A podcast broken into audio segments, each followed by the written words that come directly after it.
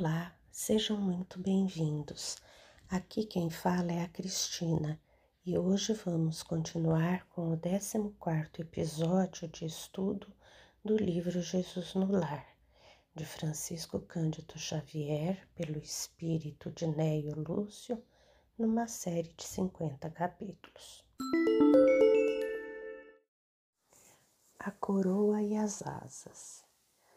Comentava-se na reunião as glórias do saber, quando Cristo, para ilustrar a palestra, contou despretensioso. Um homem amante da verdade, informando-se de que o aprimoramento intelectual conduz à divina sabedoria, atirou-se à elevação da montanha da ciência, empenhando todas as forças que possuía no decisivo cometimento. A vereda era sombria, qual obscuro labirinto. Contudo, o esforçado lidador, olvidando dificuldades e perigos, avançava sempre, trocando de vestuário para melhor acomodar-se às exigências da marcha. De tempos a tempos, lançava à margem da estrada uma túnica que se fizera estreita ou uma alpercata que se lhe afigurava inservível, procurando indumentária nova, até que, um dia, depois de muitos anos, alcançou a desejada culminância, quando um representante de Deus lhe surgiu ao encontro. O emissário cumprimentou, abraçou e revestiu-lhe a fronte com deslumbrante coroa de luz. Todavia, quando o vencedor do conhecimento quis prosseguir adiante na direção do paraíso, recomendou-lhe o mensageiro que voltasse atrás dos próprios passos a ver o trilho percorrido e que, de sua atitude na revisão do caminho, dependeria a concessão de asas com que lhe seria possível voar ao encontro do Pai Eterno. O interessado regressou mais, agora, auxiliado pela fulgurante auréola de que fora investido, podia contemplar todos os ângulos da senda, antes inextricável seu olhar. Não conteve o riso diante das estranhas roupagens de que os viajores da retaguarda se vestiam. Aqui notava uma túnica rota, acolá uma sandália extravagante. Peregrinos inúmeros se apoiavam em bordões quebradiços, enquanto outros se amparavam em capas misérrimas. Entretanto, cada qual, com impertinência infantil, marchava senhor de si, como se envergasse a roupa mais valiosa do mundo. O vencedor da ciência não suportou as impressões que o quadro lhe causava e abriu-se em frases de zombaria, reprovando acremente a ignorância de quantos seguiam vestes ridículas ou inadequadas. Gritou, condenou e fez apodos contundentes. Dirigiu-se à comunidade dos viajantes com tamanha ironia que muitos renunciaram à subida, retornando à inércia da planície vasta.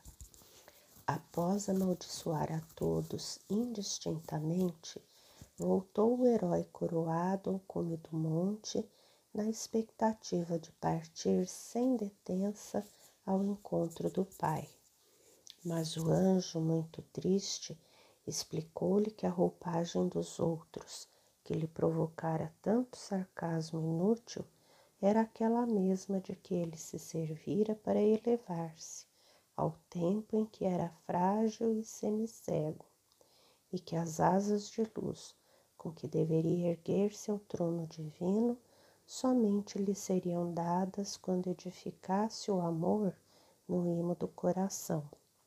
Faltavam-lhe piedade e entendimento que ele voltasse demoradamente ao caminho e auxiliasse os semelhantes, sem o que jamais conseguiria equilibrar-se no céu.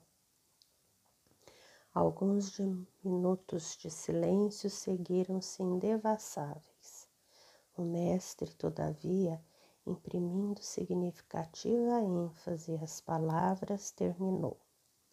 Há muitas almas na terra, ostentando a luminosa coroa da ciência, mas de coração adormecido na impiedade, salientando-se no sarcasmo pueril e na censura indébita, envenenadas pela incompreensão, exigentes e cruéis, fulminam os companheiros mais fracos no entendimento ou na cultura em vez de estender-lhes as mãos fraternais, reconhecendo que também já foram assim tateantes imperfeitos.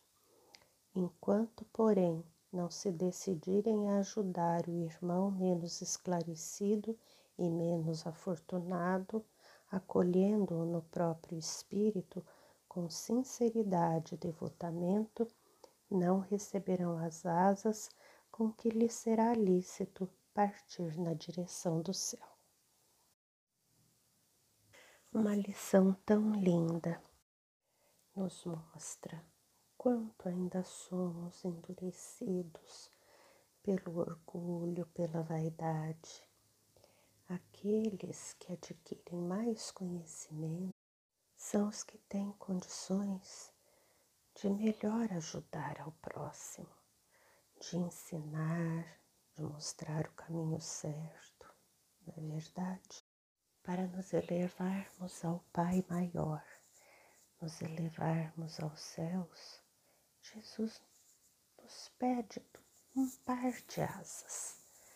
Uma delas é a do conhecimento, necessária para que entendamos a nossa existência como seres plenos, e a outra é a do amor, da moral, sentimento, para que realmente vivamos como seres plenos, nos tornemos seres plenos.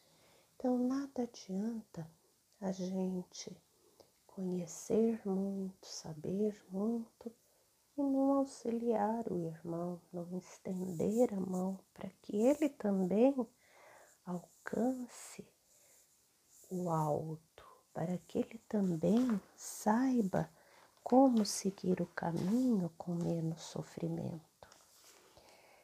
E através das encarnações, aprendendo e fazendo, aprendendo e auxiliando é que vamos construindo as nossas asas, vamos colocando uma pena no conhecimento, uma pena no amor, uma pena no conhecimento, outra pena no auxílio, na caridade.